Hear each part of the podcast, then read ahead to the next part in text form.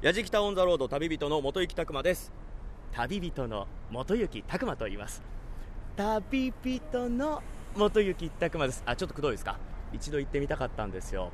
初めましての人も多いと思いますが元行拓磨と言います。FM 徳島のアナウンサーをもともとして、えー、上京して今はラジオパーソナリティあとナレーターあと役者とかのお仕事をしてます。今回よろしくお願いします。さて1964年東京オリンピックが開催されました年の10月1日に開通したのが東海道新幹線。今年で開業50周年を迎えました。で僕が今いるのはその新幹線の始発駅でもあり終着駅でもある東京駅の八重洲口です。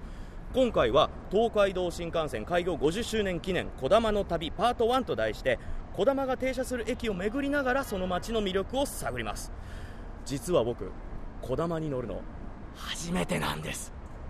今日は一体どんな出会いが待っているんでしょうか。楽しみです。それでは行ってきます。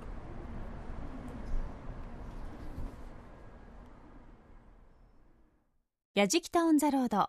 耳で感じる旅番組。ご案内役の松本英子です。この番組は日本全国津々浦々。そこに暮らす方々との出会いを通じてその土地の魅力やゆったりと流れる時間をお届けする旅番組です。1964年10月1日東京オリンピックに合わせて開業した東海道新幹線。東京新大阪間を最高速度210キロで走る新幹線は夢の超特急と呼ばれていました。あれから半世紀が経った今でもより速くより安全に走り続けている新幹線はまさに世界に誇れる技術ですよね。そこで今回は東海道新幹線開業50周年を記念してこだまが停車する駅を巡りながらその街の歴史や文化に触れる旅をお届けします。旅人は矢じきた初レポートとなります元行拓磨さん。こだまに乗るのは初めてと語っていましたけれどもね。一体どんな旅になるんでしょうか。旅の様子は番組ホームページの動画や旅日記でも楽しむことができます。ぜひホームページをチェックしながら聞いてみてください。それではやじきたオンザロードスタートです。やじきた on the road さて東京駅を出発して品川新横浜と続きその次の駅東京からこだまで35分神奈川県の小田原駅にやってきました。え我々が今いるのは小田原駅の東口です。東口を出て右手を見ますと小田原城がズドーンとあります。で JR の改札を抜けると大きい小田原提灯が迎えてくれるんですね。童謡のお猿の籠屋にも出てるんですよね。さあそれでは早速小田原の街探索してみましょう。えっさえっさえっさほいさっさ。じゃあ行きましょう。松本英子がお送りしている「やじきた on the road」今回は東海道新幹線開業50周年記念「こだまの旅」と題して元行拓磨さんが旅をしています。最初からご機嫌な旅のスタートとなっているようですね。さあ小田原といえば東海道の宿場町として栄えてきた町。駅からすぐのところに小田原城があって箱根観光の拠点としても人気のエリアです。そして元行さんも驚いていましたが在来線の改札口の頭上にぶら下がっている小田原市のシンボル小田原提灯。大きさはなんと5メートルもあるんだそうです。大きいですよね。さあそんな小田原で矢敷田一行が最初に向かったのは小田原駅から歩いて約10分ぐらいですかね、え国道1号線沿いにズドンと出てきましたのは何ですかこれ。お城が急にズドンと出てきました、えー、小田原城の目と鼻の先にあります和菓子の老舗ウイローさん。ウイラウって書いた看板もあってぱっと見ね歌舞伎座です。ウイローというと名古屋とか京都が有名なんですけれどもここ小田原でウイロー。どういう関係があるんでしょうか？ウイロー博物館があるそうなので早速行ってみましょう。それではここからは、えウイローの社長ウイロー家25代目のウイロー武さんにご案内していただきます。よろしくお願いします。はい元幸さんよろしくお願いします。これ今からなんか蔵ですかこれは？はい、あの明治18年築のはい。家蔵でありまして、うんうん今あのウイロー家のですね品々これまで我々が預かってきた品を展示させていただいて、皆様にご紹介できる場所として資料館として今オープンしております。じゃあここではウイローも買えるしあとこう資料館も見学できる。そうですねはい、それじゃあ早速中に。はい、じゃああの扉を今開けますので。ワクワクしますね。でこれ二重扉みたいな感じですか？そうですねあの表の扉にこれが内扉ではい。赤い扉があ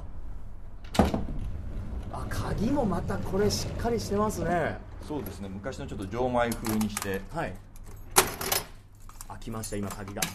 で資料館が姿を現す。ああなんだこう香りもいいですね。これ中は全部木ですよね。そうですねはい。建て替えとかっていうのは？あしてない昔のその木材のまんまですので、はい。香りですとか雰囲気湿度温度そういったものもお楽しみいただけると思います、そうですね。外と中全然この感じが違いますね、湿度の。異次元の世界どうぞお入はいりください、じゃあお邪魔します。いやー木の香りがいいですね。こちらの資料館では昔からこちらで使われてたものであるとかそうですね。あの私ども薬とお菓子をずっと作り続けて600年以上になるんですけども、はい。お薬のですね昔ながらのその手作りで今もやってる分が多いんですけども、これは江戸から明治の頃に使っていた薬の製造道具こういったものをご覧いただきながらですね、で入ってすぐ左手からもう順番にこう並んでるんですね。これはもう昔使ってたものをこちらで。そうですね。ってことですよね、こちらは薬が初めだったんですか？あのーまあえっと実は渡来人でですね、はい。えー今から約650年ぐらい前にですねあの移り住んできた時に中国で実際に作っていた薬を日本に持ち込みまして、はい。それが今でもここで作り続けてきております、今この僕たちの目の前にあるのが、えーこれがウイロー東鎮香と書かれていますが、はい。僕もあのもともとアナウンサーをはい。しておりまして歌舞伎の演目になってるじゃないですか。あはい「ういろうり」という市川歌舞伎18番がございます。はい、僕はあの学生時代の頃から、あの練習してて「拙者親方と申すはお立ち会いのうちにご存知のお方もござりましょうが」ってね。さすがです。やってたんですよ、はい。僕も。でその実際この東鎮香こちらで売ってるんですよね。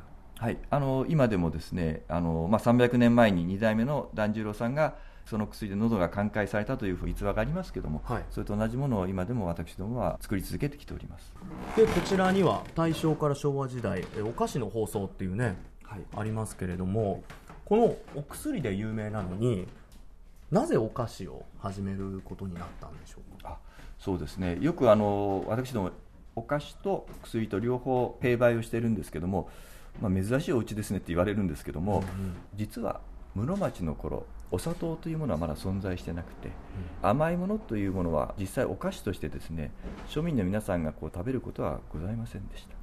で、はい。実は黒糖というものが南方から薬の一部としてですね、まあ、原料として私どもは仕入れをしておりまして。でこれはあの貴族のですね、まあ、栄養剤着付け薬としてですね用いられたようでございます。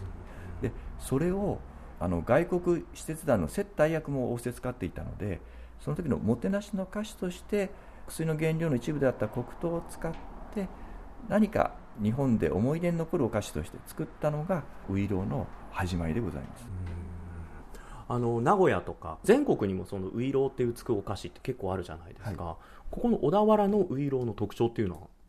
一つはまずプレーンな味しか作っていないということと、食感を大事にしておりましてねもちっとした独特のその食感それからあまり甘すぎずに原料の香りを豊かにして召し上がっていただくように、それはやはり現代風にあまりアレンジしすぎないようにして、ははいい作り続けてきております。それからもてなしということをやっぱり我々も大事にしておりまして、小田原に来た方へのおもてなしということで基本的には小田原以外では販売をしておりません。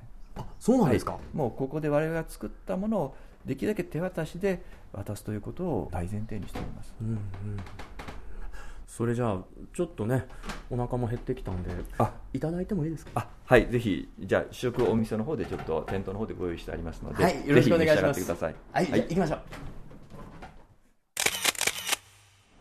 それではえお店の方に移動してきましてウイローをいただいてみようと思うんですが、今2種類あるんですけれどもこちら右側にあるのが栗ウイロー。はい左側のものが黒糖味になります。黒糖。はいで左側の黒糖味は、はい。まさに室町の頃にですね、うんうん。サトウキビを原料にして作ったお味に一番近いと言われている、はい。まあ、私どもにとってみると一番の伝統の味になります、それじゃあいただきます。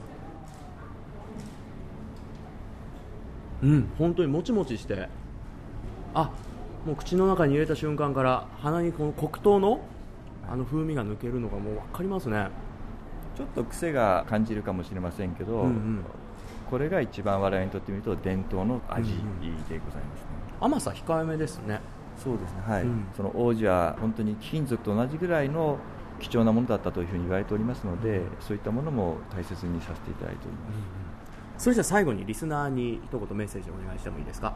はい、私ども小田原で510年なりますけども小田原の人たちにいろんなご支援をいただいて歴史を重ねておりますぜひ小田原歴史のある素晴らしい町ですので観光を兼ねてご来店いただければ大変嬉しく思いますのでどうぞよろしくお越しくださいませ。お話伺いしたのはウイローの社長ウイロー家25代目のウイローたけしさんでした。今日はありがとうございました。どうもありがとうございました。松本英子がお送りしている「やじきた on the road」今回は旅人の元行拓磨さんが東海道新幹線の開業50周年を記念してこだまの停車する駅を旅しています。さて小田原で最初にお邪魔しました和菓子の老舗ういろうさん。黒糖ういろうに栗ういろうもちもちの食感美味しそうでしたね。まあ、このそもそもういろうってどんな意味なんだろうと思ってましたけれどもウイロー家のお名前だったんですね。しかも名古屋のお土産として有名なウイローの発祥が実は小田原のウイロー家のウイローさんだった。その辺も驚きですけれども。実は先ほどおっしゃってました薬のウイロー私松本英子も愛用しているんです。あの胃腸の薬として非常にね愛用されてる方が多いということなんですけれども実は喉のケアにもいいという噂を以前から小田原に住んでいる友人から聞いておりましてそして手に入れてから本当にはまってしまってこのウイロー何かちょっと喉が痛いなって思った時には必ず、えーポーチにちゃんと忍ばせているので、えー必ず飲むようにしているんですけれどもね、まあ、何しろここでしか買えないというそんなウイロー。ぜひチェックしていただきたいなと思います。さあそんなウイローの歴史や伝統に触れた元幸さん。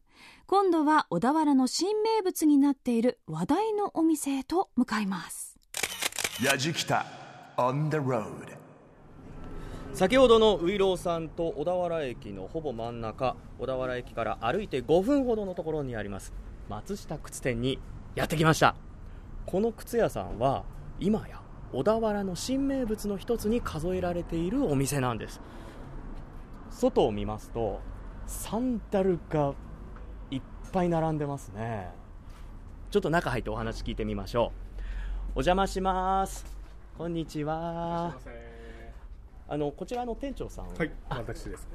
お名前伺ってもいいですか？はい、松下と申します。はい、はい、あの外にサンダルがぐわーっとたくさん並んでますけれども、これ何ですか？えっ、と漁産と言いまして、魚さんはい、漁業従事者用サンダルの略称で、もともと漁師さんが船の上で履いていて、滑りにくいというところから広まったサンダルなんですけども。カラーバリエーションが本当いっぱいありますねそうですね。今男性、女性、子供合わせてはい150種類ぐらい。100 150はい。ほうほうこの魚産を取り扱うきっかけとかって、えーとですね、もともとはあのダイビングをやる友達がいまして、はい。その友達が小笠原からこう買って帰ってきたんですね、で本土で買う場所がないとはい。いうことで、僕はまあ靴屋をやっていたんで、はい。お前、この魚さん探してみろよということから始めて、あじゃあ小笠原で見つけてきたのを、はい。ってことなんですね。そうですね。小笠原では本当の島民の方の足として履かれていたものなんですけども、うんうん。いや本当にあの柔らかくて履きやすいなと、うんうん。これは売れるんじゃないかなと思ったんですけども、当時はですねあの本当にトイレサンダルみたいなはい。俗に言うこう、まあ、汚い色っていうんですかね、まあ茶系の色が多かったですね、はい。なのでこの色では売れないなっていうことで、ちょっとうちの方でメーカーにお願いして色をつけて、ということでだんだん広がってきて、はあ。じゃあ松下さんがはい色がいろいろ欲しいなって言ったから、はい。今があるっていうの。そうですね。本当お客さんからの声とか。なんですか、もうまあこちらパイオニアじゃないですか。いやいやいや。で今日履いてらっしゃる。あ魚さんじゃないよ。でも夏場とか本当いいですよね。そうですね。伊豆箱根近いんで、うんうん。観光客のお客様が来ていただけるんで、魚さんを取り扱って何年ぐらい、もう1 2 3年ですかね、はい。創業っていつぐらいですか？創業大正7年なんで。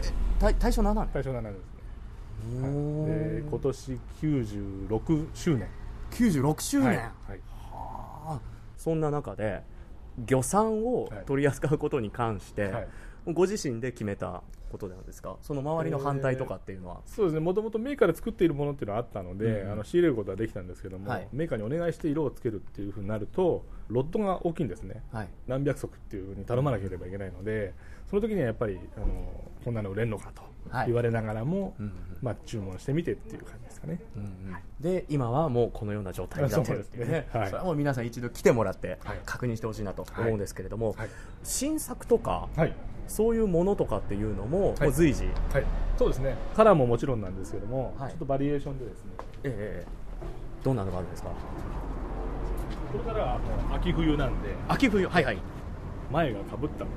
ああスリッパみたいな感じのタイプですね。素材も一緒なんであの、うんやっぱり滑りにくいといううんうん。特徴なんですけども、なんかそういう滑らないとかっていうそのキーワードで、何かこう商店街のイベントもはい、あるんですね。そうはい、滑らない商店街っていうのがありまして、これあのみんな滑らない話するってことですか？えー そういうのもあったんですよ。あの実際ですね、はい。話し家さんを呼んではいはい。話していただいて、うん。あとは滑らないおみくじを作って受験生に買っていただくとかはい、プレゼントするとかそういう、あのイベントもやりました、はい。2015年もはい。予定はされてるんですか？やります。やります。ねえその時にもね魚さん履いてきてもらいたいですよね。そうですね。ちょっと寒いですけどね ということで、はい。それじゃあ最後に、えーこの番組を聞いているリスナーに一言お願いします。はい、来年の1月、2月あたりに、えー滑らないイベントというのを商店街を挙げてやりますので、ぜひいらしていただければなというふうに思っております。はい、これからもねたくさんの人に魚さんを届けてほしいなと思います、松下靴店の店長松下義彦さんにお話をお伺いしました。今日はありがとうございました。ありがとうございました。東海道新幹線開通50周年記念こだまの旅と題してお送りしているやじきたオンザロード。さて小田原の新名物という魚さんのお店松下靴店を訪ねましたがこの魚さん漁業に携わっている方用のサンダルというところの発祥で魚さんと名付けられているんですね。初めて知ったんですけれどもこれ非常に丈夫で履きやすくて滑らないサンダル。お値段も700円から800円が中心になっていてとってもリーズナブルですよね。しかも色だけではなくてデザインもいろいろあって150種類っておっしゃってましたね。もうそれだけたくさんの中から自分の好みで選べるその辺も魅力的ですよね。店長の松下さんがおっしゃっていましたイベント滑らない商店街。こちら年明け1月から2月に行われる予定です。この商店街の章は商いの章ではなくて笑う店の街と書く商店街です。受験生をはじめ全ての人に笑って春を迎えてほしいというそんな願いを込めたイベントなんだそうです。さてこの後は再び新幹線のこだまに乗って小田原駅のお隣熱海駅へ向かいます矢敷 on the road 松本英子がお送りしている「やじきた on the road」1964年に開業した東海道新幹線。今年で50周年を迎えました。そこで旅人の元行拓磨さんがこだまの停車する駅を散策しています。東京駅から出発して3つ目の小田原駅で下車したやじきた一行。老舗の伝統に感動し新名物の魚産に驚いた元幸さんでしたが今度は小田原から再びこだまに乗って10分お隣の井出湯の町へ向かいました。さて小田原駅のお隣熱海駅にやってきました。熱海駅前にはアーケード商店街が2つあります。一つが中見世商店街そして平和通り名店街という2つがあります。今日はその1つ平和通り名店街にやってきました。今日はねたくさんのお客さんで賑わっています。若いお客さんもいっぱいいらっしゃいますね。この名店街アーケード入るとちょっと坂を降りるような形になってますね。真ん中には椅子ベンチがいっぱい置いてあって皆さんソフトクリーム食べたりルートしてますね。この平和通り名店街入ってすぐのところにあります。これはお土産屋さんですね。店先には大きな温泉まんじゅう1個110円あったかくてうまい。もうね湯気が立ってすごく美味しそうなんですよ。こちらは名前が、えー丸高名産店さん。入ってみましょうか。それでは平和通り名店街の代表理事でもあります丸高名産店の高橋高塚さんにお話を伺います。今日はお忙しい中、はい。すいません。はいよろしくお願いします。こちらの商店街っていつ頃からあるんですか？昭和ね30年代の半ばぐらいかな。そのぐらいに通りの形っていうのはできてる、この熱海って、えその昔は新婚旅行、まあ、そうえいう新婚旅行の聖地ってね。というふうに言われてましたよね、はい、新幹線が開通して今もう50周年うん。になりますけれども、まあ、どういうふうにこう街があもう今ねもう全然違いますよ、うん。あのお客さんの層が違う。んうんううんあの若い方多いんだあそうですね、うん今もね、そうなってきたのはそうですね。今から10年ぐらい前ぐらいからかな。不思議と思ってた。若い人が来てね。よく、はい。若い連中来てで何がいいのかね。なんてそんな話をね。よくあの介護かなんかでやってましたよ僕ら、でもこう若い人が増えてきて、うん。ここの活性化？熱海の街の活性化にもつながるんじゃないですか？そうです。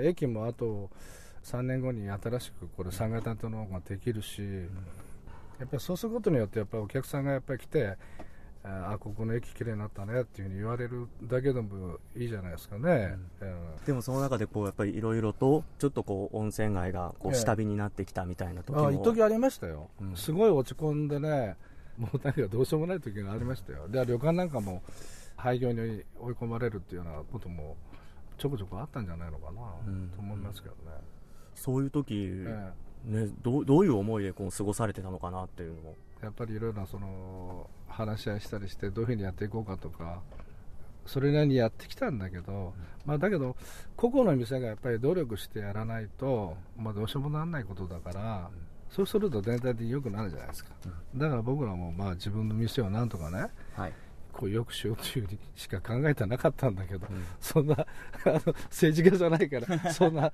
ことは考えないでね、まず自分のとこから始めていけば、あとなんとかなるんじゃないかって、そういうこと考えてましたよ。うん。今そねの落ち込んだ時に比べてええ。体感としてはいかがですか、いや、それは全然いいですよ、今。今、日曜、土日とか休みになると、はい。あの猿のね、曲芸、今やってんですよ。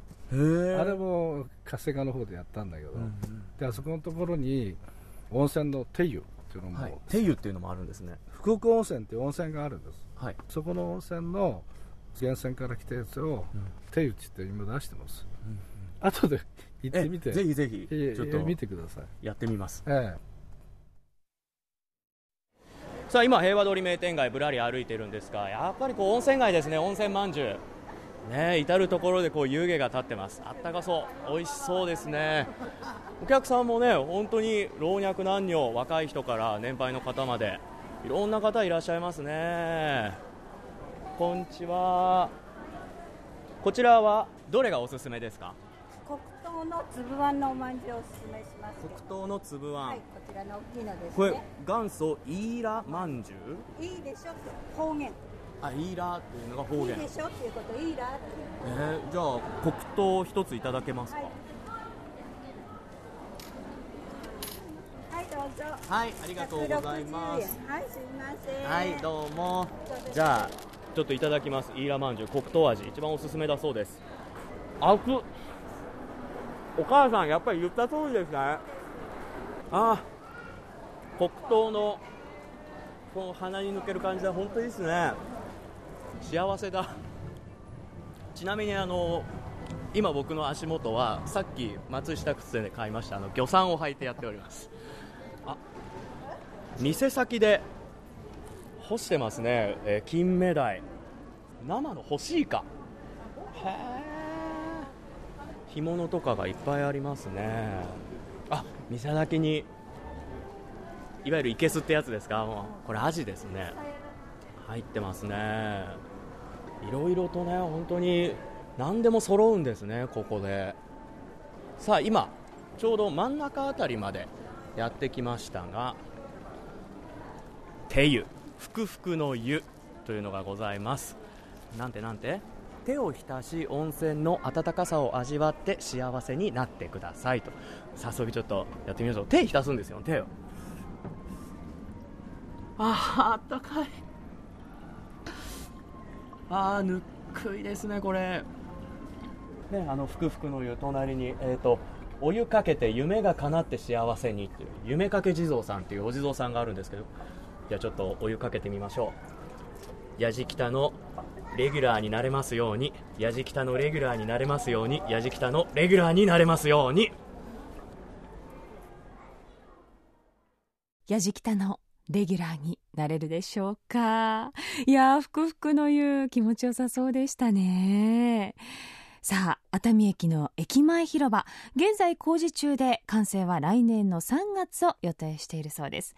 また駅ビルと駅舎の建て替え工事も行われその工事は2年後の2016年に完成予定と。新しくなる熱海駅も本当に楽しみですよね。松本英子がお送りしている「やじきた on the road」東海道新幹線開通50周年を記念して元行拓磨さんがこだまの停車する駅を探索しています。さて熱海駅前の商店街をぶらりした後一行は熱海の温泉街に向かいました。熱海温泉といえば江戸時代徳川家康が大勢の家臣を連れて静養したり温泉を江戸城に献上するほど昔から良質な温泉が人気の湯の町です。明治時代には尾崎紅葉などたくさんの文人たちが訪れた町としても知られています。訪ねたのはそんな熱海温泉の中心街にある銀座通り。江戸時代から干物を製造販売している老舗のお店鎌鶴さんです。それでは早速お話を伺いましょう。鎌鶴干物店の4代目二見光一さんです。今日はよろしくお願いします。お願いいたします。お忙しいとこすいません。ございません。ありがとうございます。ようこそ。お店の中もう所狭しとはい。干物が並んでますね。え地元で採れました小魚をはじめ、はい。い、ろいろな種類のお魚をですね開くように努力しております。あの値札のところにちょはいっと色分けされてたんですけど、よくあのお気づきになられまして。あのピンクの値札は近海で採れたお魚。はい。白い値札は国産の素材で作りました干物ですね、えー多少外国産のものがございまして、はい。こちらはあのブルーの値札にさせていただいております、やはりここ熱海に来たらピンク色の地のお魚。そうですね。そういうのをお求めいただきたいなと思ってたくさん作っております、いっぱいありますね。本当に、そうですね。最近でございますと珍しいのはホウボウですとか、はい。はいあるいはアオリイカ、うん。赤イカ、それからあののどぐろなども、はい。沼津で一本釣りしたものを使っております。あ一本釣りしたものをええ。干してる、そうなんです。それはもうこちらで。はいもう私どもすぐ裏手にはい。加工場がございますので、まあ、小さくそしていいものをということで手掛けております、ところでこのこちらの鎌鶴干物店さんは創業というのはいつ頃ですか？でそれがですね実はあの初代の前が網元でございましてね、網元の息子がこの商売を始めたということで江戸時代の末期から干物屋なんですけれども、はい。創業がいつからというのが本当にそれよりもはっきりしないということなんですね。でもやはりこの熱海の町って干物屋さんが多いじゃないですか。そうですね。やはり熱海はお干物多いですね。でも今は、えまあ、こちらみたいに自社製造している干物屋さんっていうのはこう少ないっていう話も聞いたんですけれど。ああそうでございますね。熱海市内ではですね、はい。私どもだけだというふうに思います、うん。はい。鮮魚店がちょっと干物を作ったりはしてますけれどもやはりこれだけの種類とはい。専門性のある店はですね、私どもだけだと思います。うん。その干物を作るにあたってこだわりとかっていうのってありますか？そうですね。今5代目中心にあの干物の製造をしておりますけれども、はい。やはり毎朝市場に出て鮮度のいい魚をやはり仕入れて干物にするというのが最もこだわっている部分ですね、はい。この鎌鶴干物店さんがあるこちら銀座通りはい。なんですけれどもやはりその、まあ、新幹線が開通してええ。50周年はい。迎えましたが、はい今までのこの移り変わりとかっていうのはどう感じてますか？そうですね。やはり私どもがですね、まあ、生まれ育った頃特にこの銀座通りというのは熱海の中でも一番の通りだったと言えると思います。もう人通りが絶えなくてですね、はい。夜はまあ10時11時時には12時までもですねあの通りが賑やかで、まあ眠れないということが多々ございましてですね。でましてその当時は下駄でしたので、はい。街中に響いてですね、えーそれと、まあえーお飲みになっているお客様水客も多くてですね声も大きいと。そう気が大きくなったりして声がわーっとね。そうですね、はい。えーあの眠れずにちょっと外を眺めてたというような記憶もありますね、まあ、それから新幹線ができることによってですね、えーだんだんお客様も団体さんから個人的な旅行に変わって街の様子観光客の様子も、まあ、浴衣が減ってカジュアルなスタイルのお客様が増えてきたというようなことだと思います。二見さんが思うこの熱海の魅力というものを教えていただいてもいいですか？そうですね。やはり熱海というのは自然が非常に身近にあります。海も近い山も近い、まあ空気もきれい食べるものも美味しいです。そしてやはり根本的にはいい温泉が出るというのが一番の熱海の魅力だと思いますしまた東京からは今新幹線で1時間足らずこんな近い距離にこんなにたくさんの自然のある街はないんではないかな。いうふうに思います。それから今まで熱海をこう支えてきたえー旅館ホテルあるいは商人の皆さんがですねえー東京の文化人たちをおもてなししたようにえー受け継がれているということが熱海の魅力だというふうに感じております。もう一ついいですか？はいどうぞ。この熱海に来て二見さんがおすすめするここには絶対行っといてほしいなっていう場所っていうのを一つ教えてもらっていいですか？そうですね。やはり熱海で一番行っていただきたいのはえー木の宮神社の大楠をですね反時計回りに一周してぜひ健康で長生きしていただきたいと思います。そこが私のおすすめスポットです。はい。ありがとうございました。鎌鶴干物店の4代目二見光一さんにお話伺いました。お忙しいところありがとうございました。ありがとうございました。先ほどお伺いしました鎌鶴干物店の二見さんからおすすめをいただきました木の宮神社の大楠の木までやってきました。いやーパワー感じますね。これはぜひとも皆さん来ていただいて感じてもらいたいなと思いますが、まあ、今回は東海道新幹線開業50周年記念こだまの旅パート1として今回は東京駅をスタートして小田原駅そして熱海駅を旅してきました。小田原では薬と和菓子のウイローさんそして、えー漁産の松下靴店そして熱海では丸高名産店であと平和通り名店街でね手湯とかいろいろやりましたね。であと銀座通りの鎌鶴干物店伺ってきました。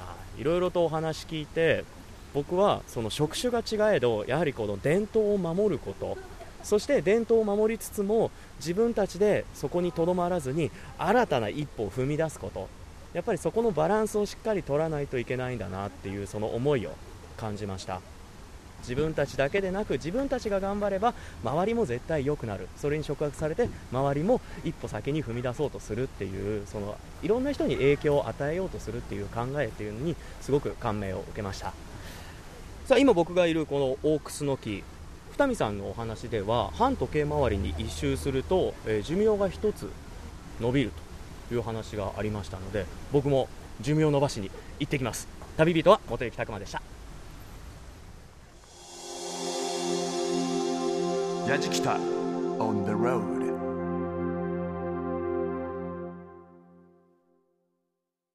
松本英子がお送りしてきました「やじきた on the road」耳で感じる旅番組。今回は東海道新幹線開通50周年記念こだまの旅パート1と題して小田原駅から熱海駅を巡ってきました。いかがでしたでしょうか？ウイローにイーラまんじゅうと食でも満喫しつつそして松下靴店の魚産を吐きながらの名店街巡り。さらに鎌鶴干物店でもお話を伺いましたが最後に訪れた木の宮神社このクスノキ反時計回りするのに結構時間がかかる。40秒ぐらい？かかるぐらい。かなり大きい木だったそうです。東京からも近く行きやすい場所。小田原も熱海もそんな場所私も何度か訪れたことありますけれども新たな魅力とそして地元の皆さんの頑張り再発見いたしました。さあ今回の旅の様子番組ホームページの動画や旅日記でもお楽しみいただけます。また放送終了後はポッドキャストでも配信をしていますのでぜひチェックしてみてください。